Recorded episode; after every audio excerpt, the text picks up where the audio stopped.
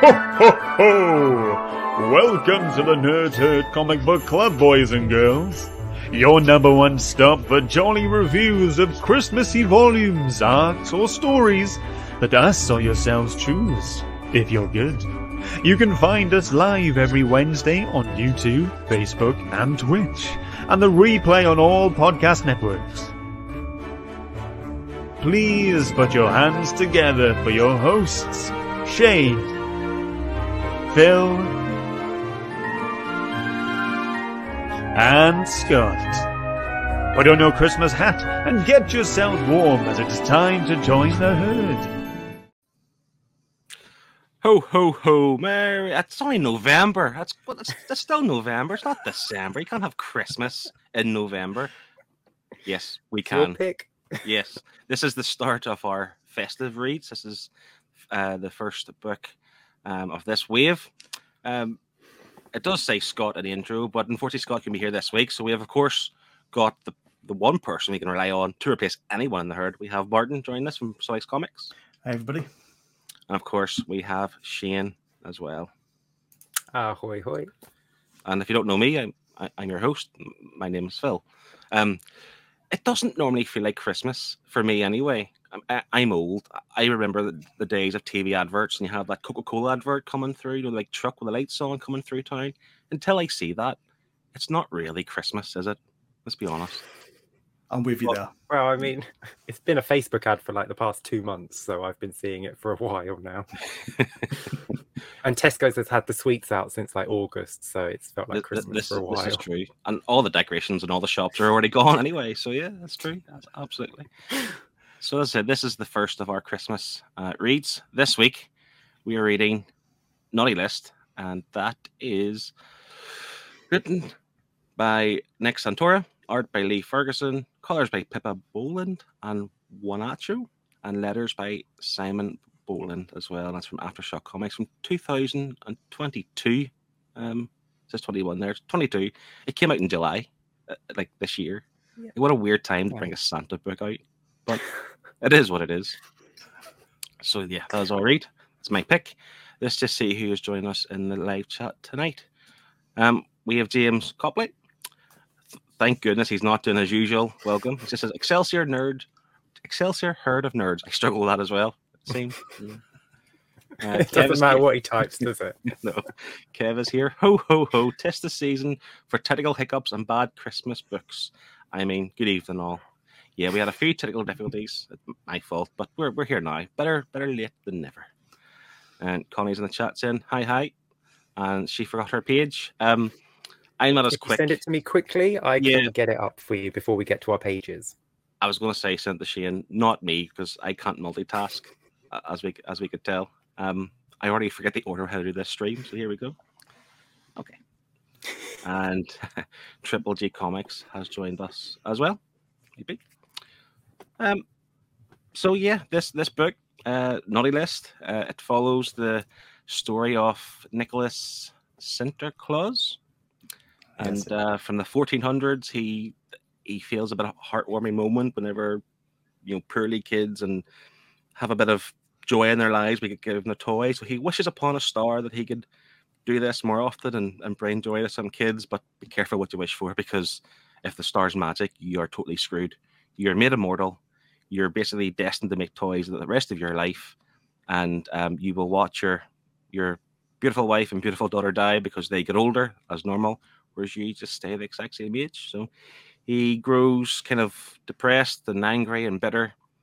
Uh, at one stage, somebody uh, steals his little uh, printer that prints the naughty list, and he finds out that people on this naughty list are dying. He doesn't care because we're talking like mob bosses and people traffickers. He doesn't care really. He's like, that's the worst of the worst. Let them go. But unfortunately, uh, one incident uh, where some innocent women and children died, and he thought, now I'm in the game. Now I have to act on this. So he is on a hunt to find out who stole the list, who stole the printer, because he they're clearly behind this. And yeah, it's a bit of an adventure, and it's also half a story. But we'll get to that uh, towards the end. So yeah, um, I do want to say just before we we do go ahead that uh, where are we? It's definitely an 18 plus warning. I mean, there are some Yeah. uh, dark tones, a lot of cuss words, a lot of sexual in- innuendos in this. And I also want to bring up the trigger warning because it does touch uh, on things like suicide and depression slightly. So just be aware that that does happen. Yeah. So we will start with. I'll start with Shane Martin because I know you just joined us. So Shane's probably had a bit more preparation uh, for this show. Shane, do you want to take us away? Um, overall, I enjoyed it. I'm going to do all the positive stuff because it's Christmas. It's the season of goodwill toward men, even the writer of this book, who really annoyed me at the end. But I'm not going to say anything. I'm going to be really positive. My heck. It was really good, though. I enjoyed it um, right up to the end. Like you say, this isn't a full story. And I really thought it was going to be. Mm. Um, thought it was going to be a nice type four issues. It seemed to be building to a really good conclusion. And then it just says the end with a big question mark with a massive cliffhanger. And um, I said to you, Phil, before we went live, the thing that irked me the most was at the end of issue three, instead of saying to be continued, it says to be concluded, which made my brain think issue four was going to be the final. And it wasn't. So I was annoyed at that. But that aside, up to that point, I was having a pretty decent time with this actually. Yeah, uh, I I totally agree. I mean, this book it wasn't. It started off nice, kind of what I expected. Like you're the whole Santa Claus kind of lore and the magic, but then it took a bit of a turn. I didn't know where it was going to go, but and it wasn't what I expected. But I really enjoyed it. Um, but as I said, that that ending, it's it's or lack of ending, I Yeah. should say, is is the killer for me with this book. But up to that point, I, I was enjoying enjoying the ride, had fun with it. Yeah, I mean, the, um, I do think it started off really slow. Like it took a bit of time. Like I know it was introducing the world and doing all that, which is absolutely fine, but it took too long to get to the actual meat of the story. You know, um, Rochambeau stealing the list and then using it to kill people. Had it started with issue one, with him being halfway through his mission to find who took the naughty list, and then as you're going through the issues, you're getting the flashbacks to see how he got there. I think that would have flowed a little bit better as opposed to actually doing it in chronological order. And I hmm. know I sound really hypocritical because I've complained about not having books in chronological order before. But I think hmm. for this kind of story where it needed to actually have something happen in the first two issues rather than just being this new retelling of Santa Claus, I think it would have worked a little bit better for me. But you know, it is what it is. Martin, what were your thoughts? I feel the same way. I, f- I felt the first two issues was a lot of building to try and tell you what this new Santa is. And I only felt that I got sort of hooked on the story when we got to issue three. Hmm. Because then sort of the villains started coming into the story. You started to understand what where we're going, you know, hmm. and it got started, it got me up there. I was like, right, here we go. And then the end of issue four. Mm, Mm. Yeah, frustration. where's the where's the showdown? They didn't even like you didn't even if he was you know ho- if he was holding the elf at the end as Rochambeau drove past and they made eye contact, you know Mhm. maybe like had that been like the final page, but they they didn't even meet each other. Like in Rocky Four when he's holding Apollo Creed in the ring and he's looking over at that I can't remember the guy's name, the big Russian. It's like, oh yeah, go. we did that moment, didn't we? We did, we did. Yeah. Okay. Um, Connie's saying here the story felt like um this happened and then that happened and then this happened and that's you know it was quite bitty like putting things together just to kind of give you the background before like I we- the third issue was like you had uh Nicholas and Plum which was the elf wasn't it Plum and you had their kind of banter and they were they were on the search for this guy and that, that got interesting like I say but it did feel quite like they're just piecing things together but I still think you got the overall idea in a good in a good way. It gave you enough information to kind of, you know. Oh yeah, it built the world fantastic. Yeah. I think it's a, such a great interpretation of the character. You know, because you always you see Santa, he's jolly and happy, and he's you know rosy cheeked and always smiling. But the real story, interpretation, but the real story in this book is that he's he's cursed. You know, the poor guy. He he wasn't a bad guy that was cursed to do this. He was Yeah. just someone that saw children suffering and just wanted to make their lives a little bit happier for a, a few minutes and this star just gave him this ability, but it's it was a curse more than a gift, wasn't it? And it's it it's sad, but at the same time, the way he's telling the story is very much like a child telling a story. Yeah. You know, I got that I became immortal, and then I got some reindeer, and then I got some elves, and then like Connie said, it is very much he just tells you step by step exactly how he got to where he is today. And if they had sprinkled Rochambeau in throughout the entire book, you know, you see the murders happen. It starts off with a murder, and you see a naughty list with a name crossed off. Then you get the flashback. Then you see another murder. Then a flashback. You know, like just just keep leapfrogging between the two, and then that would have built to the big. Rochambeau has stolen the naughty list and is killing people.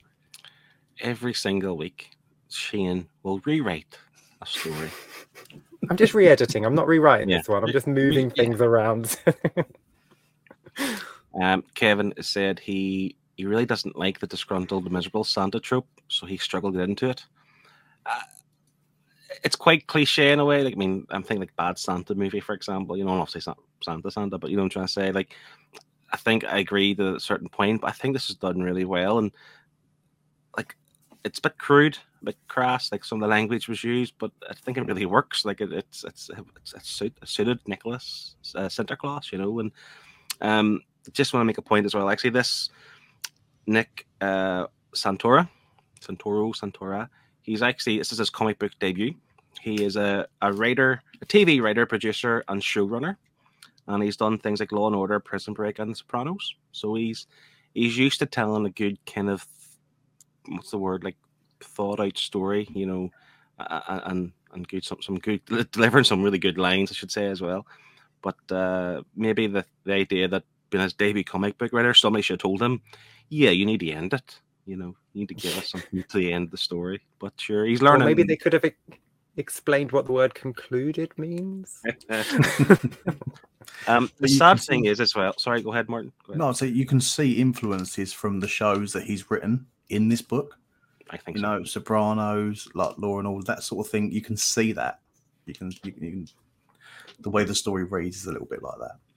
Yeah, but uh, like I said, they're, they're touching on some pretty dark things. Even the idea that the elves, like they all get drunk and take drugs and crystal meth and stuff like this here. Like again, these are things you would, you would see in the, these TV shows, you know, but never in comics. But he didn't care. he like that it was so grounded because it was like I know there was magic, but that was only on you know Nick's side. Like he was the only one that had the magic. The elves weren't magical. Like they were just little people that just passed on and their descendants became the next lot of elves. So they weren't magic in any way. That's why they needed to get high so they could finish their job and whatever. And the reindeer, even though they were magic, but they would they would age and die and it was it was very grounded and you can see why he is the way he is when he just lost so much in like 500 years Yeah, and he, he, I mean, he constantly has the runs. You know, if he eats the wrong food. but we'll, we'll, we'll get more on that later on. Um, what do we guys think of the art? Because I'll be honest, this is, this is one of these things again where the covers looks, but I, the covers are fantastic. Is it uh, Francesco Francavilla who does the covers? Beautiful covers. The art, the interior art inside is still really good. I just, I, I kind of want all of Francavilla to, to draw this as well at the same time. But the art inside was good at the same time. What do you guys think? Martin? I didn't mind the art at all. I, I didn't think it was bad in any places. I didn't think there was any sort of you know sometimes when you read it you find the other little s- like snag thing that you find you know like Shane you point the faces out like I didn't find any issues along the way. I, it wasn't top level. It wasn't Mhm. you know bad. It was just an average good quality artwork. yeah yeah, Yeah, I mean, it was Go ahead. Yeah. Shane. yeah just it was just that baseline like really consistently decent like mm. art like no problems with it. It's not spectacular but it is not anything that like i mean we've seen bad art haven't we on here? Mm, and everyone had a face so i was just like how did he do that? And, and the faces were actually quite nice, like quite, quite smooth, quite you know consistent. like yeah i mean you need to stop picking like sexy santa books because like i'm going to start developing a fetish if you don't like stop this because we've now had klaus and now nick like stop this right this is it like no third please no third sexy santa book to Well, appear this, on this show This, this was the thing. So for issue one, I definitely got Klaus vibes. the idea of making the toys and things like this here. And he was like, again another handsome guy, but not as ham- handsome. Like he's it's not he's not as handsome as Klaus. But, you know, No, he's down as sexy Santa number two on my okay. on my And uh, on my list here. and he will never get number one as long as Klaus exists. So yeah, good good luck to him. But yeah, I, again, I agree. The art was again me just being spoiled with the covers. Ha- Had uh, Francesco Francavilla done the entire art, I would have loved it more. However, the art was was grand. I can't complain. There's nothing negative really to say about it. Um, it it, it suited the story, I suppose, and you know, it was good. It was grand. Enjoyed it. I will say um, the artist did one thing that I really, really liked, um, and that was in any of the panels when there was someone in the background. Um, he did this dotted, like retro Mhm. style background to sort I of show what you that that was the distance. And I don't know why. I just, I was like, oh, that's quite nice. I like that. I don't know what it was about it. It's just a bunch of dots, but it was, yeah, really good. other the other thing the artist done, and again, I'm- I'm assuming it's a creative choice rather than kind of rushing through the, the book. That there were there were a lot, especially with the kind of the flashback scenes or telling the story. There were a lot of talking heads. You know, kind of like Silver Age Marvel books almost. A lot of talking heads. You know, and like I don't know if that was again a case that they didn't want to draw the whole body or just they thought that was like it looked better. But it just reminded me of like Silver Age Marvel books. Yeah, Yeah. I see what you mean. And with the dots, it just yeah, I can see where he gets his sort of his reference from for drawing comics. Because like you said, I know the well the writer has obviously described how he wants the page, so maybe he's a fan of the retro. Yeah, I actually looked up um, Lee Ferguson. I've never heard of him before. Um, he doesn't do anything that I've ever read. I think he's very much a lot of indie books. Seems to be a lot of Dynamite comics. He, he, he does work for. Um, a few covers and things for Marvel, but again, not, nothing that I could even say was notable. Um, so, but it's very very good. And uh, like I say, this one came out this year, so maybe we'll see more of him because uh, again, we've read some terrible books uh, for the Nerd Herd. Some some this season, and uh, art wise, and uh, Lee Ferguson so far is one of the better ones. This volume three, I would say. So well done, Yeah. Lee. If I saw his name on a book, I wouldn't put it down. You know, Kev is saying, which I think we all agree, the covers were brilliant. They were. Yeah. absolutely. Um, shall we go on to some pages? Yep. We have a total of four. Four, sorry. And Connie, last minute, as always, got her page in. Um, did she give any thoughts with it, Shane? um, no, but she's in the chat. Maybe she can in the chat. Yeah. She To be fair, I was near picking this too. 'cause I think it does a very good job at kind of portraying his attitude, like you know, like the big fu to the to the star, the fingers, and He does this think- several times, doesn't he? Even to the Yeah. elves when he's leaving. Yeah. it's like his goodbye wave. yeah. But that, that's the thing. He's he's obviously got a bottle of drink. Um, he's still wearing his wedding ring, so he's a he's a tortured soul, you know, and he blames that star for pretty much everything. And then, of course, you see the kind of uh, panel where the the ales, the past ales, like you had Frosty, you had Misty, you had Cinnamon, and I'm starting to wonder, does that actually mean anything? Like, did it mean like is it, is it like a nod to anything? But I don't think it is. Just random names like Frosty and Cinnamon. But yeah, it's a cool page, I like a lot, and it's snowing. We haven't had a snowy page in a long, long time. um, I think it's it's also quite sad that because I think those are the elves that have died, aren't they? Yeah, Like, I assume so. Yeah, yeah. Yeah, and so it's like he's always thinking about all the people he's lost, even though he's a grumpy sod. You can tell that he actually cares still. Yeah, but like I say, even even when he- looks miserable, still a handsome chap. Yeah, I mean, and look at look see, look at his body coming through that t-shirt. It's like, come on, Santa now. Okay, Shane, go take a cold shower, please. See, for me, I as soon as I've read his story, his origin story, I just thought of the film The Highlander. Because it's for me, this is Highlander Santa because he's immortal. He's lost people. He loses his wife, his kids. You know, th this time he's got some elves and some reindeer as he's lost as well. So he's troubled, goes through the ages, having to deal with it. It's that's the vibe I got from it. I don't know if anyone else. So any of our young younger audience will, will not know what Highland, Highlander is, unfortunately. But it was a great series where basically you're immortal and you chop off their head and you get their power, isn't it? Yeah, Memories and energy, Memory, yeah. I mean, they So never basi- really got super strong, did they? And they No. killed No. like a thousand people. and they didn't become like more immortal, you know. so they- but yeah, that's the um, that's that's a series. That's a, that's something he's rebooted, I think, but done well. But that's a that's a story for a different day. right. And Kev is agreeing. It is Highlander. we just need like two Santas now fighting, and one decapitates the other. And Candy Clyde- cane versus candy cane. yeah, Klaus versus uh, Nicholas. Ooh, I don't think Klaus is immortal though, is he? Nicholas is. Nicholas will keep getting back up. That's true. But a big, big, maybe good to watch. Maybe. Yeah, as Yeah. long as they're like shirtless and like Oh, fighting dear. in mud. Calm down. Calm down. Okay, so um, Liam sent the page in. He's not here tonight in the chat, so he sent the page. He did. And he picked this page and he said, For all the faults in this book, I really like the idea of this Santa and his pickup truck. If I'd have if I'd have seen this page alone, it would have made me want to buy and read the book. Yeah, I think again with the pickup truck, you know, uh, the book done quite well uh, to, to dispel a lot of the what we think is Santa. You know, like this old jolly old fat man in a red suit and whatever else, and has the sleigh and like like, no, this is it's nonsense. It's just that's the that's Coca Cola for you. They've bought into this and they've made Santa what this is, and and I think they've done quite well. But the fact that these things were all just seemed put together over the years, like so like like the reindeer, like the population boom, had to travel across the world. Like these things were just put together, and here he is with his pickup truck uh, as his sleigh, and it looks really cool.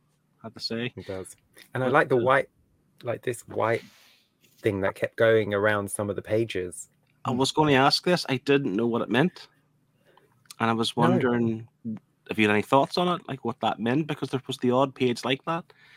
The only thing I could think of was like, could it be something like it's like the map of like the world, or maybe I'm just thinking too much into this. Like, do you know what I'm trying to say? Like the kind of like the airways he travels, or something so ridiculous like that, or or is it just decoration? You know, like a Christmas. I thought it was maybe like you know in the old like the old like textbooks that would have like the fancy calligraphy Yeah. around the text. I, I- it just made me think of that. Like these were the pages that he would keep in Mm-hmm. his fancy "This is how Santa is" book. yeah, But the think- one flaw with that with that pickup truck is there's one panel with Rochambeau where he's in the back of it, and it he he says he's in the back of a sleigh, but he's clearly in the back of the pickup truck, and he shouldn't have been because the pickup No. truck didn't come for like 300 more years. Oh, li- bit of a, bit Just- of a just- oh, yeah. It Just a need a- little like obviously the artist just forgot and drew the pickup Yeah. truck instead of a regular sleigh. Yeah, I'm, I'm not getting a mark down for that. Not a chance. 'cause that's, See, I'm not sure if I'm right when I say this, but I think those calligraphy type drawings, they were more on the narration pages where it was sort of just things where he's just um, explaining as Yeah. opposed to story dialogue. It was, So like you're reading his diary. yeah, that's how, That's that's how it sort of come across to me on most of the That makes pages. sense. So I would So it tie on makes to you, you were saying sense. there, Shane, about like you know his like old fashioned book, like his diary. Like that's maybe that's what that's coming from. But yeah, looks really good. I will go on to um my page. Was the reason I picked this again? Actually, picked the same page as Shane, but Shane got there first. Um, this book at some t- at, times I didn't really know what it was in terms. It's not a Christmas book. It's not fun and festive and jolly and nice. It's not quite a horror book it's like a thriller, horror, comedy. Uh, you know, like it, it- it's hard to tell. But this book or this page about the show was quite horrific, and this was um, Rochambeau uh, on on uh, get, oh, on his birthday, I suppose. But it's not so much the stuff around; it's just the actual little troll baby, and how blooming ugly that is. Um, like really ugly. I mean, babies are lovely looking when they come out, the, you know, but not not this. I just thought that added the, a level of horror that I didn't really expect until you seen this. I hate to how gross he was because even when you seen the troll, like his dad, the troll, he wasn't like he's the troll. He wasn't like he was disgusting or anything like this here. But this was like this is creepy. Kind of reminded me of that that uh, character from Hotel, the little kind of troll baby thing. Yes. Yeah. Yeah. And Yeah. that was that's I- kind of creep, creep me out. I thought that was going to be Krampus though. I didn't think it was going to. I didn't think he was going to be someone called Rochambeau. I was thinking, oh, maybe the birth of Krampus, you know, the anti Santa. But he's just like Rochambeau. What a. The only thing I know about Rochambeau is from the South Park episode where everyone kicks each other in the nuts and says Rochambeau. I, I don't even know what Rochambeau is. I just assume this is the first time I've heard this word. Rochambeau is the guy in this book, and that's it. Yeah, me too. it's a game they play in South Park. You have to kick, you take turns kicking each other in the balls as hard as you can, and whoever falls down first is the loser. It's called Rochambeau. Yeah, don't yeah, kids don't play that game at home. That doesn't sound good Yeah. At all. okay, Shane. So you picked this for both of us. So give us your thoughts on this. Yes, this was right towards the end of issue four, um, when Santa goes. Sorry, Nick. Santa. Nick goes to meet Rochambeau on the roof, and he gets cornered by these two thugs who throw him off the roof. He gets splattered right in front of Plum. I love Plum's face in the bottom panel as he just realizes Mhm. what's happened behind him. But what I really like is I know it's just stairs going up, but the whole side of it is the Mm. building, Hmm. and it just it, it's it's empty space. There's nothing happening. Like they didn't even show San, like show Nick walking up, but it just looks it just looks bigger. It makes the page look bigger than it is. And It's- it, it's very it was Just, it stood well. out, yeah. Yeah. And I did put the little sheep head over some naughty words that are on this page because there are a lot of naughty words in this book. Definitely. Um, but yeah, I agree. It, it was the staircase. Uh, you know, the idea that that's the journey that that Nicholas has made to the top of the or to the balcony or the roof, whatever, before he's thrown off. And against the drama from that panel, like, like the in front of the moon and stuff like that there, and of course, just being thrown on top of this gate. Um, yeah, it was cool and dramatic, and yeah, I would like that. And the fact that you say that that Plum kind of realizes, or at least kind of knows something's just happened, like someone's fell behind him, and he he drops a cigarette out of his mouth. um, yeah, it's quite cool. I like this page a lot, and I say I picked it, but Shane was just faster than than me. Haha, logged on first. you gotta be quicker. So yeah, that's the art. That's our thoughts on the art. Um, unless you have anything else to add about the art. It's just it's nice. It, like it's good. Like I I don't see any problem with the art. And I, like if people have a problem with it, I'd like to know like what their problem is. Like maybe it's a little bit too simple, but I think Mhm. I don't think I think the reindeer were done fantastic. The detail on those, the pickup truck. I know it's just a pickup truck, but you didn't have to tell me it was a pickup truck. I looked at it and knew exactly what it was straight away. Everyone had faces, like I say, and all different. The elves were all different. You could tell them apart. Yeah, I think like you know, not again, I can't compare this story to Klaus. It's not the same at all. However, I am kind of comparing it to Klaus because it's Christmas, and this isn't Dan Mora art. That's the only negative. And it sounds very daft. Like this is a negative, and it's not as good as Dan Mora's art. But it was never going to be, to be fair, because Dan Mora is fantastic. But that's not a negative for this. It's just it's good on its own right, as it is. Yeah. It's just it, it feels like someone who read Klaus and said, "Oh, I'd like to write my own origin story for Santa, but I'm going to make him a bit of a dick." they, you know, and they did a good job at it. Yeah. Well, we'll move on to the story and the writing style. And you say there that he, they, they make Santa a bit of a dick, but I can't help but really like him. like I really like the guy. And like I Oh say, yeah, it's warranted. yeah, he says a few things a bit questionable at times, but you really do kind of want him to be like your mate. You know, it'd be, it'd be a good, be, it'd be a fun guy to hang around with. Um, do you agree, Martin? Or Yeah, I had no issue with anything he said. To be honest, I, if anything, it it grounded him.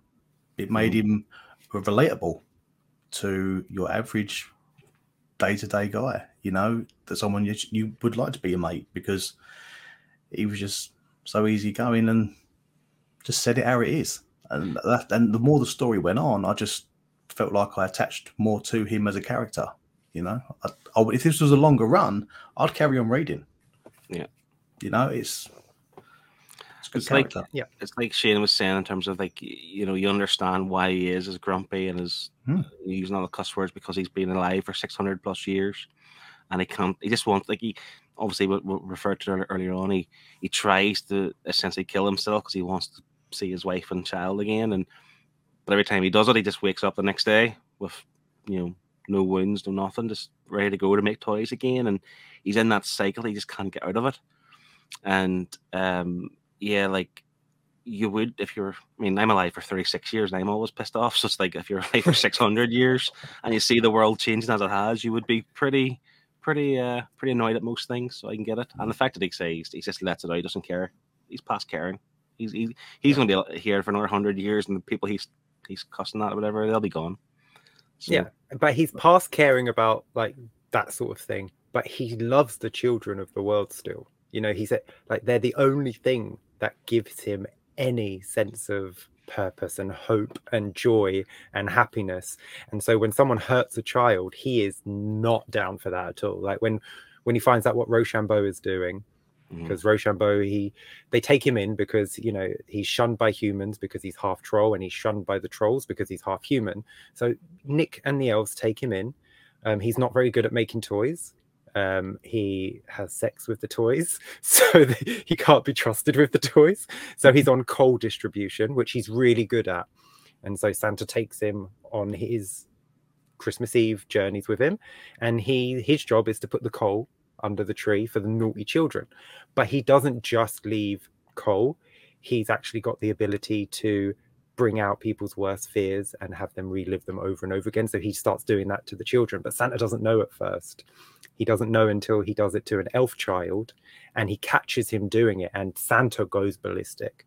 Like he mm. beats the crap out of him, doesn't he? Mm, like Yeah. scars his face, and he gets he he actually. I did appreciate that he didn't just like grab a any old weapon. It was a a belt of jingle bells that he whipped him with. that was a nice little touch. Yeah. But yeah, he just goes ballistic because he will not have anyone hurt a child, and that's still to this day, like after 600 years, when he hears that someone who stole the naughty list has killed a bunch of kids, he's like, right, get my coat. I'm gonna go, you know, sort this out. And that's after 600 years of just losing people and being just alive when you don't want to be. To still have that little bit of goodness in you, that's never going to go. Yeah, I appreciate says- that. I just want a little bit of hope in my book, Yeah. and it, this had that. he even said at some point, like, yes, these people are, are on the naughty list. They, they might be, I can't remember the term he used, but there might be we we shits, but they don't deserve to die, essentially. And, well, he obviously, No. like, mob, mob, oh, yeah, no. members and stuff, that they can go, that's fine. Yeah, But a lot of people on the naughty list, don't deserve. Yeah, Yeah. the kids on the naughty list don't deserve to relive their worst fears and traumas over and over again for the rest of their life. So, you know, he's a good person, no matter how drunk he gets or how many times he has diarrhea in a diner. soupy poopies. And Super poop. but this we'll we'll move on to this now we've mentioned this the fact that like i found that the idea they had this uh i'm assuming stress related um toilet issue is because you know was like a treat. They, they yeah they didn't have to give him but it was quite a fun thing to give him like he's vulnerable in, in that aspect like if you give him some like you know really rich food or something spicy he's gonna run to the toilet and it was just done really really uh I don't know why I'm laughing so much. It's just done really fun. Like, really good. Well, because he, he he doesn't even take food to do it. Like he said one Christmas Eve when they were flying over Poland, he had to relieve himself over the side of the sleigh. And he says he, he didn't want to do it because Poland's being shit on enough. yeah, yeah, it was fun. Uh, and that's I think that's one of my problems with this because had it just been a straight out comedy, it would have worked great. Had it been a serious, someone stole the naughty list and is killing people on that list, and a, like a police procedural where he's got to hunt down who's doing it, it would have been great. But I think at times the tone shifted too drastically on the same page or just on the next page. Like you have to give people a chance to laugh at your joke and then build to something dramatic, or you have to give people a chance to deal with a dramatic scene before you make a joke. And I think get that balance right, and you've got a winner. But sometimes I think this book didn't know how to do that, and it suffered a bit for that. I agree with that. I totally agree with that because I think they nailed the comedy and they did nail the seriousness. It's just getting that balance was just a little off. Do you yeah. think that's maybe something to do with the fact that Nick Sant- Santora is, I say, a TV writer? So, like, if this was like a TV show or a series, that he could obviously do that better because he's given the time to do it. Where maybe he's he struggled to kind of condense all that into, you know, four issue. Say four issues. Why Should have been eight this- issues, but sure, exactly. Yeah, Should why was this four issues? Unless he was given an eight issue story and he had time to do four, and like he hasn't had time to do the next four yet. Like, and then it will be a complete story because this I've not heard anything about volume two coming out. I mean that Well, th- oh, this is the sad thing. So at the back, at the end of volume one, sorry, the end of issue four, volume one, he had written like a little kind of what do you call that little letter to, to the to the reader, and um, he had said, you know, this is the first time writing a comic, and it's going to be my last. I don't know if he means the story, or he mean like the overall story, or just does he mean like this lit- this four issues it, like that's no, it. he he better mean he's going to finish this story and then he won't do anymore. But That's because this hoping. isn't how you end a book, unless I- unless he was told to leave it open for another writer to continue it. But that so last night I was hmm. googling Aftershock Comics. I, I I tried to trace trace Nick on Twitter and Instagram because I wanted to know if I was going to message this guy. Are you finishing this story or not? Um, Lee Ferguson as well isn't very active and he hasn't put anything out. And I just feel like I need to I need to ask Nick, are you going to finish this? If he's Yeah, not if he's not going to do it, someone else steps in. I'm okay with that because I want I want the ending. But like Yeah. you can't just leave us hanging like this. This is terrible. no, I mean this is like Jim Lee level of like abuse to the reader. You can't leave a story this unfinished. You know, um, this needs this. It's like I get that they want to do like volume one, volume two. They they obviously want to sell more issues. I get that. And if they bought this out in July, you know, Christmas in July is a big thing. We get a whole movie channel on Sky every July with nothing but Christmas movies. So if the plan was to release that in July and then the final four issues in December to do your double Christmas thing, that would make perfect sense. But I haven't seen anything about it coming out. And No. it it annoys me because now I've had to read this and now I'm just left. I'm the left only- with comic blue balls again. The only thing I can think that so this came it, it- so well issue four finished in July and it was monthly, so it would have been um March. I would have started March April time. So oh, I, I'm hoping that it starts again March April time coming. It, prob- it probably won't, um, but I'm hoping that's the case. But he was also the the writer on Reacher, you know, the Amazon Prime series. oh, Okay. I. I I, I, like, Yeah. I really like that too. So I'm Hmm. assuming that maybe because like you know season two of that's going to come out soon enough because it's been quite a Yeah. while since it. Maybe he's working on that, and that's fair enough. If you're working on something else, that's that's due out. That's grand. Just let us know. Give us a bit of hope because literally there's no mention of it. He hasn't said it. Aftershock Comics haven't said it. I've googled everything I can. I've tried my best to find some information, but as it happens, we're we are ju- literally just left hanging. I'm gonna do some cyber stalking and I'm gonna find them on like Insta or Twitter or Facebook or I will find them somewhere. Pinterest. They've got to have an account somewhere. And it's more frustrating that it actually says at the end on the fourth issue. I would have been happy with to be continued, you know. uh, Yeah. and then if even if we have to wait a couple of years for a conclusion, uh, that's fine.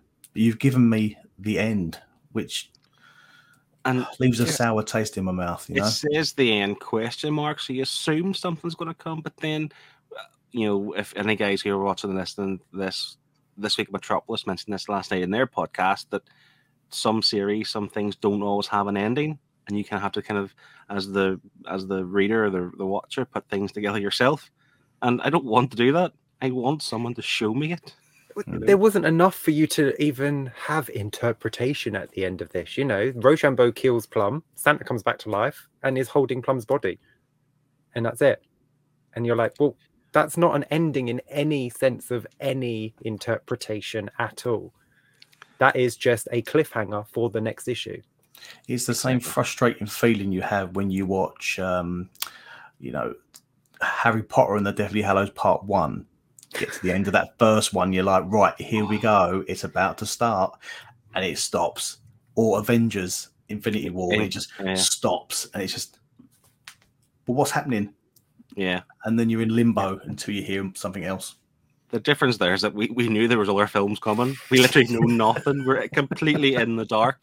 And Yeah. I, for one, do not like it. I do not like being in the dark. At least get like have a solicitation, even just say to be, you know, t- returning 2023 in the end of the book.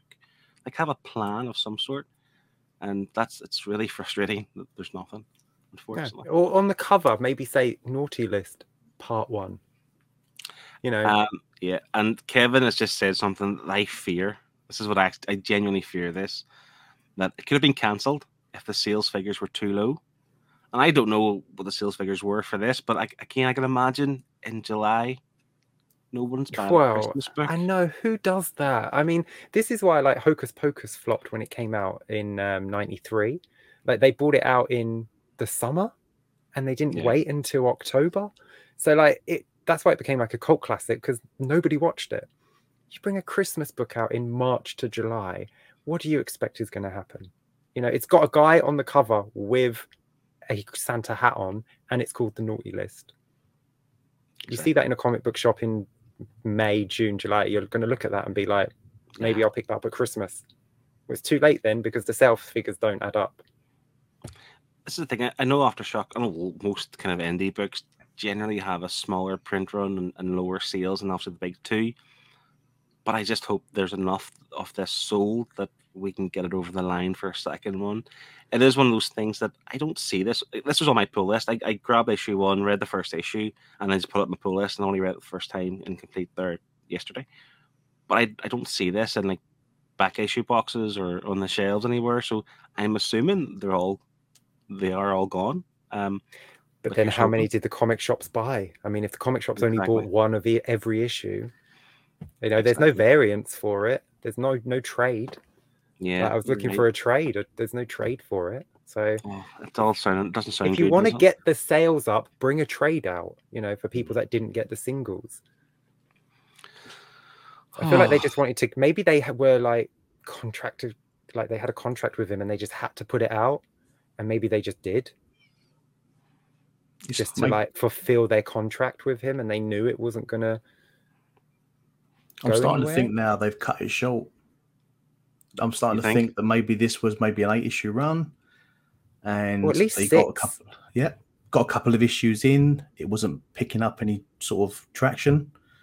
Right, you got two more issues to wrap up what you're trying to say. So he sort of jumped to his bulk story and tried to chuck it in in two issues because there was Mm. such a switch from issue two to issue three. We went from telling an origin to here's Ra- uh, the book of the can't remember his name Rochambeau. now, Rochambeau, and it just then went full gear into that story in two issues. There was a lot in those two issues for that story arc. Yeah. Yeah. And the fact that Shane, you've you've mentioned there that there's not even the trade for this. I actually haven't looked for that. But if there's no trade, like this would be the time you would bring the trade out. If you released the single issues in July, the Yep. trade would come out in December for Christmas. to remind people about it and to get the sales up that you need for your second trade. Yeah. Just Oh, test the I, water. I think it's I gone. mean, I mean, they're not the only ones to do it. I mean, I'm still waiting on the final two issues of the previous run of Supergirl from the DC Rebirth. Like they cut mm-hmm. that short. Like they they did not release them. They haven't even bought the trade out with the final issues in yet. Um, Wonder Girl got cancelled before the final issues were out. They had to bring a special out to finish her story. So, you know, it happens to the big companies as well. If if something's not selling, there is no point in putting it out because you are just losing money. You know, I work in print. I know how much it costs to print a single comic, and it, you know, you need to sell. You need to print higher quantities for it to be worth printing. You know, if I'm print if I'm printing ten magazines, it's going to cost the same to print ten than it is to print hundred because you're paying for the setup. Once it's running, it's running. That's pennies on the pound compared to the initial setup. So if, if it's not selling, it just makes no sense for you to go in and pay a printer to Mhm. set up plates and machines to run, you know, 500 copies of a comic book. If you're lucky, if you're going to sell those, and it's a shame. But then See- bring it out in digital. Yeah, uh, the way the way we're talking about it is because because we we like I feel a bit sad that's not gonna doesn't look like it's gonna continue. I think you guys may be in a similar boat because you again you want to finish the story. That that tells me that it's a good story. We all enjoyed it, but you didn't finish it, so we can't enjoy it to what it, we should enjoy it if, if you brought the whole blooming story out. Uh, Yep. It's just a shame. So hopefully, maybe like I say maybe we're just in the dark. Maybe there's plans. Maybe something will come out. Like say, even a digital Um, I would, I would imagine it's written, you know. Yeah, Lee Ferguson, I'm sure. I, I, I know Kev could tell me, but I'm sure drawing. How, how long does it take to draw a few pages, a few comics? Not, not long at all. or just release it as a written story to just finish it. Release a novel, the novelization of the naughty list. I would buy that. well, James Copley's got a good idea. In the Yes, chat so he is saying that Shane could write the ending and Kev can draw it. That's There you go. Problem Nerd Herd solved. special. And uh, Lewis is 45 minutes late, but he is here. That's okay. Just don't be late next week. Yeah, work it 40 minutes next week and then 35 the week after. Slowly work your way back up to 9.30. Yeah, back that way. Um, just want to stick to the writing as well. You know, again, it all there wasn't a lot of characters really in it. Obviously, you had Nicholas, his wife, and his daughter were mentioned, but you know they didn't last long on the story. Um, Plum, and you mentioned the death of Plum. Like uh, it was a really good scene whenever he was kind of shot down because it was one of those ones where he was like really defiant to the end because the Rochambeau was pointing the gun at him. And he says, "Should I say this? It's, it's the internet." He says, "Does it piss you off that you wasted your whole uh, life finger blasting chickens because you're the product of a mutant troll load your mother should have swallowed?" Like really, like a jackass of a comment right before you're going to die. Like not like, "Please don't shoot me." Like no, you are, you know, you are what you are type of thing. And I loved that. Like it was really funny in a really good way. Yeah. Sorry if I offended anybody, but that's just they're not my words. They're they're Nick's. Go tweet Nick and tell him you don't like the words, and then tell him to finish the damn story. because I, I liked Plum as a character. I thought him and uh, Nicholas they played this real funny buddy cop type thing, Yeah. and the, some of the innuendos that Plum was coming out with through the book when he was talking to his um lack of action, so we say. yeah, I had them written. Um, I had them written down, so I thought I could say them. So They it'd were so good. I really enjoyed it. I've, I've got to memorize a few of them. I'm going to use them this time at work. You know, Like he did he blow some eggnog, you know. oh, Had, had See your what I mean? Like the comedy was great. had your chestnuts roasted, you know, um, candy on your cane type of thing. It was it was good fun. I mean, it's it is it is a bit lavish behavior, I suppose, but like it's it's funny done in this way. Um, the other thing I liked about Nick as well, um, and I didn't really touch on the magic aspect because they, they had that idea of like this water made you kind of remember your best That times. came out of and- nowhere.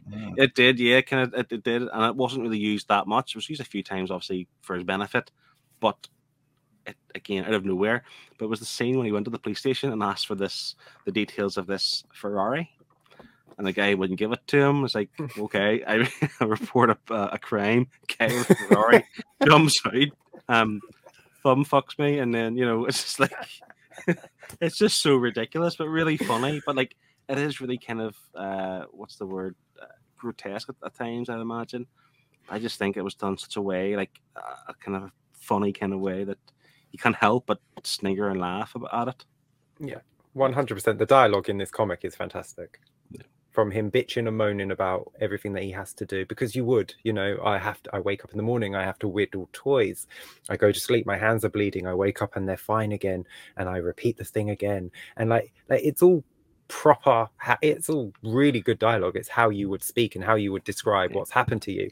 And then when he talks to people, and he just Yeah. has no filter whatsoever, which again makes perfect sense. I mean, he lives his life around these shitty little alcoholic addicts that I'm sure say things worse than that to him on a daily basis, which they do because they can't lie to him because that's another power that he has, and they tell him exactly what they think of him. It's it's great. It's, as a character, he's really interesting, and I Mhm. want to follow him, and I want to see what happens. And again, I'm gonna we we say it every time we talk about something, and we go that bloody ending. There's no ending. I want Yeah. to see what happens. I want to see the ending.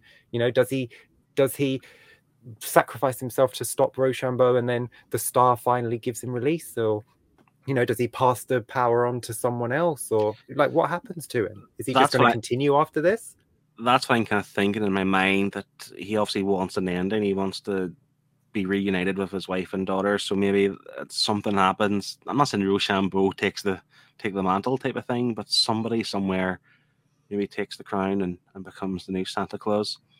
Um, because then he gets his ending, I suppose. But back to some of the lines as well. It is quite cheesy, and I really, I really like the one where I think it was issue two, and they go to some guy who stole the guy who stole the printer.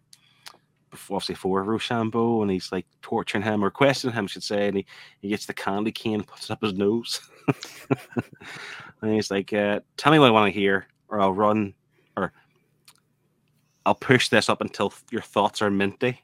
Like really, che- really cheesy, but really good.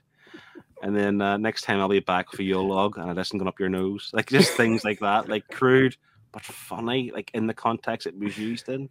Um, yeah, I, I think I think we're all fans of Nicholas. Um, and like I say, the saddest part is, and what I think this book will suffer for when it comes to the score in a few minutes is, as you said, is the ending or lack of. Unfortunately. Yeah. And it's such Yeah. a shame because this, like, how many times have we said it that the ending is pretty much what dictates the score? If you Mhm. land the ending, like you can forgive loads of things that come before it if it's a great ending. And if everything comes before it is amazing and that ending is just so unsatisfying, your opinion of the book just drops. And it's like when I was reading it, I was like, did I miss it? Like, did I have, have I missed an issue? I'm like, it is four issues. I had to double check to make sure there wasn't a fifth somewhere. And it's just so it's disheartening. And it's Christmas and they've made kids cry because there's no ending to the book. So I hope they're happy. I hope they can sleep at night knowing what they've done. Well, we would we'll tell them. yeah, I'm on gonna find them. Instagram tonight. I Yeah, will so- find them. Nick, you, you are being hunted down tonight. We want an ending to this story. Like I say, even if Aftershock themselves, I mean, I don't know how that works with th- that company in terms of do they own the rights? Does is Nick the the creators of his idea? But somebody somewhere finish finish this story, please. Um, ideally, Nick, because we like this we like this version of Nicholas, and we don't want anyone else. Yeah, well, Shane could write it, but he'll do it for free. But unfortunately, Kev, he says his rates are too high to draw it. Oh, So um, I could draw it, but it's just going to be stickman, uh, you know. So yeah, there you go. We'll make it work. So, folks, we are coming towards the end um, of this. Uh, we'll give our final thoughts and scores, our verdicts at the end of this. Uh, same with this book comes, but I don't have high hopes again because not ending. So, if you're in the chat and you have read along this week, please drop your score um, in the chat. We'll count that up, add up with Martin's, and then we'll add that total up with uh, mine, Shane's, and Scott's. So, um, we'll start with Martin. Um, we do actually have a, a, a label for this. Hold on. We'll go to the verdicts. Martin, do you want to kick us off and give me your final thoughts and scores, please? yeah, I I really want to give this a good score, but I can't. Mhm. It's not morally right to give this a good score off the ending.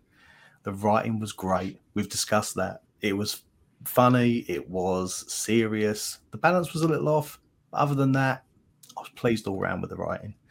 I will remember this book, but unfortunately, not for the story. It'll be for the little quips and um, good dialogue. The art average, I, I say I would have scored this higher. I'm gonna ha- I'm gonna give it above average, but I'm gonna be generous as well. So I'm gonna give it a seven. Ooh, nice. Nice, nice, nice. Shane, I I I too am gonna have to cut quite a few points off of this because of that ending uh, because I was really enjoying it. Like I, I I read it in one go. I, I didn't want to stop reading it. I was having a really good time. The build was slow, but then once it kicked in, because what a great idea! Someone steals the naughty list and is killing people on it that are naughty. Like that's a fantastic premise for a Santa Claus book, and it just had no payoff whatsoever. And hmm. I just feel like if even if he if he knew it was cancelled, one page of maybe Santa holding Plum and the star appears in the sky and he just makes one more wish and then it says the end. So we know what he wished for. We can decide what he wished for. Maybe he wished he never wished at all. Maybe he wished Rochambeau would stop. Just finish it with him making another wish, and then at least that's some sort of ending. But this was nothing, and I'm so disappointed because I was there for the ride. I was on that sleigh with him. I was right next to him, then the reindeer crashed and I went flying through the windscreen and died because this book just stopped and it didn't end. So I am going to give it. Unfortunately, I can't score it as high as Martin because I'm disappointed in that ending so much. Um, I'm going to give it a six, unfortunately. Nice. But that's that's a begrudging six. Had this been one more issue with an actual ending, it would have been a lot higher. Yeah. Um, again, I think we're all going to be in total agreement here.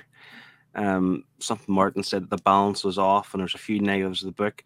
However, what Shane had said previously, that could all be forgiven if you land the ending correctly in a certain way. But that is the overarching problem with- this volume, is that it didn't give us an ending. And to be fair, it wasn't. It's not even called Volume One. It's just called Naughty List. Hmm. So we don't know what's to happen in the future. We don't know is there a second one? Is there an issue five that's been delayed for some reason? Was it cut short? There's very little information, but and that's that's where the negatives coming from for me. Like I can't I can't fault the story. It was funny. Nicholas was hilarious. I really liked Plum, liked his attitude. I liked the fact that Nicholas loved you. Know, you know, even the, the kids on the naughty list don't deserve to go through what they went through. Um, the fact that they had the reindeer was it Comet, I think, or was it Comet? One of the reindeer was used in the racetrack, and he tried to save it and stuff. Like, so Nicholas's heart is in a good place, but he's six hundred years old, so he is going to be miserable. I like that idea. This character is just really, really good, and I like him a lot. And uh, again, I just want an ending. Give us something. Give us give us closure of what happens, and the fact that you're just left hanging with no information of when we're going to find out, and the fact that it could it could be cancelled. Like that, I find that depressing. Like I'm going to be as angry as Nick, you know, now until I know. But if it had continued the way it was going, if it ended the way I thought I expected it to the end, this could have easily been an eight or nine. If I'm being brutally honest, for me. Um, but I can't forgive what it is, and I've knocked a good few points off. So I'm in agreement with Shane. I am also giving it a six. I so want to give it more, but again, morally we can't we can't give it eight or nine. There's not a chance, not with that ending. So unfortunately, it's a six for me also. Yeah. I mean, it'd be like if we read like the first three issues of like just say, um, I don't know, Kingdom Come, and then we scored it after that. Like you can't do that, can you? Because that's not the story that we're That's what it's we like. were We're, get promised. we're, we're at the like the halfway point or the three quarter point. Like, there, like the ending hasn't happened. yet. Like I said, there was there was no kind of showdown. You know, no fight at the end. That's all it is. It's one issue away. Hmm. It's just one issue. Yep. Nick Nick Yep. catching up with Rochambeau and kicking his ass and maybe dying along the process, whatever. You know, two immortals kill each other, chop each other's head off, become Highlander. You know, that's that's what we need. One issue. What were you doing? One blooming issue. And this is why I scored it the way I did because I feel it had so much promise. Yeah. It had so much promise. It was almost there. And as you Yep. say, this would have easily been 8.5, 9. I mm-hmm. would have thrown that thrown that score at it. But the ending just and the thing is too, like this time of year, Christmas time, I I, I will always read Klaus every year because I love that book. It makes you feel Volume one. Yeah, yeah. I'll always watch. I'll always watch Die Hard, one of the greatest Christmas movies of all time, and I always reread like The Dark Knight Returns and things like that. I honestly believe that I could have had that this book on that list to read at Christmas time every year. I think I would have done that had we had a complete story, but Yep. unfortunately we did not. So, but Nope. folks, if there's anyone else in the chat, you've got literally like five seconds to get your scores in. We have one score from Kevin, which will count with Martin's. And And I have a score here from Liam. Oh, we have a score from Liam. Yep. What does Liam say? Yes. Liam says, another pick of Phil's and another book I'm not a fan of. I promise I don't have anything against you, Phil. You do. The art the art was okay, I guess. I like the idea of this version of Santa and the pickup truck for a sleigh, but that's where the positives end for me. The story felt like it was a mishmash of broken ideas, with the main example being the whole Rochambeau mystery. Nick should have figured it out sooner, as there never was any proof of Rochambeau's death and events were repeating themselves. Uh, couple that with the solution being spoon fed to us through the writers, uh, though the writers thought their audience wouldn't be able to figure out Roman Seamus Boucamp was Rochambeau. So it's a two out of 10 from Liam. Jesus. I mean, this is the guy who's ridiculing this book, but loves like zombies in the storage unit somewhere in the middle of America. But there we go. At least that was a start, a middle, and an end. This this this is true. This is So true. that's So brutal. Two years brutal, but it, it is what it is. We all have different opinions, Mm-hmm. and we score appropriately. Okay. and what did Scott give this book? Scott gave this book a four out of ten, so he's probably along the same lines as as Liam. Unfortunately, Scott didn't give his reasons, um, so we just have a score four to ten. So with Martin's seven, uh, Kev has given it. Uh, we boosted his score. You guys have boosted my score up to six. What are we going to give it? Just let us know. We'll not count that one. We'll, we're, it's a six. yeah, we'll count the higher one. Yeah, but just let us know. And uh, Liam's pitiful two out of ten. I'm gonna have words with Liam and tell you. so that gives the herd average of five. Um, add that with my six, Scott's four, and Shane's six. That gives us an average of five point three. Which, to be fair, it seems like it's low, but I can understand why it's why it's that. You know, if we had the ending, I would have scored it higher. We- I think I think us here. everyone would have. Yeah, So it is what it is, but let's see where it falls on the leaderboard if I can find it. pretty sure it's in Hmm. the top ten. I, th- I think it is. Let's see. Yeah, it's it just what goes last, doesn't it? Five point three, just behind He Man and Masters of the Universe. But I say again, uh, if you've haven't read this and me think about reading it, I would wait until you get the ending. If we do get the ending, but I definitely Yeah. think it's something you should read if we get that ending because it's not a five point three book. This, unfortunately, is the minute, but overall, it should be a lot higher. Yeah. But I couldn't recommend this to anyone at the moment. No. No, Like, like I recommend Klaus Volume One. I don't recommend volumes two or three, but Volume One. If anyone says like, "Oh, give me a good Christmas book," it's Klaus Volume One, hands down. And I would have loved to have added this to that. This is what you have to read at Christmas, but it's not there. It just needs, like you say, Matt. Uh, sorry, Matt Martin. it's one issue, one issue shy. Mhm. Just finish it, even if you have to rush it to make that Mhm. conclusion. Just one issue, you could have done it, hundred and it's such a shame. Well, we've that's our festive. Uh, we have kicked off. Um, bit of a negative in terms of like you know, we what could have been, I suppose, rather than what do we just read. It's more of what could have been, um, which is a shame. But next week we have another Christmas pick, and it is Scott's. So this let's see what it is.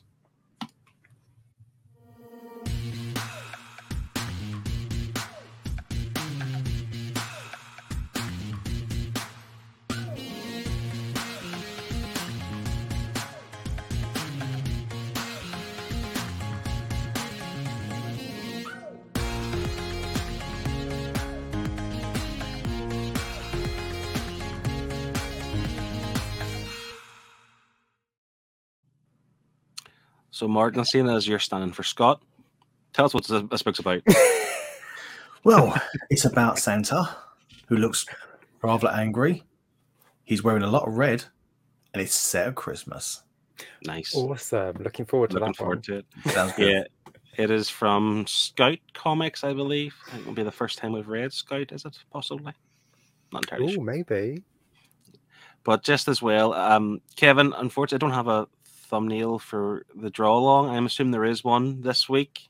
If there's not, um, let me know. But that's usually around 7 p.m. on the Thursday. That's correct, isn't it? Yeah. That's grand.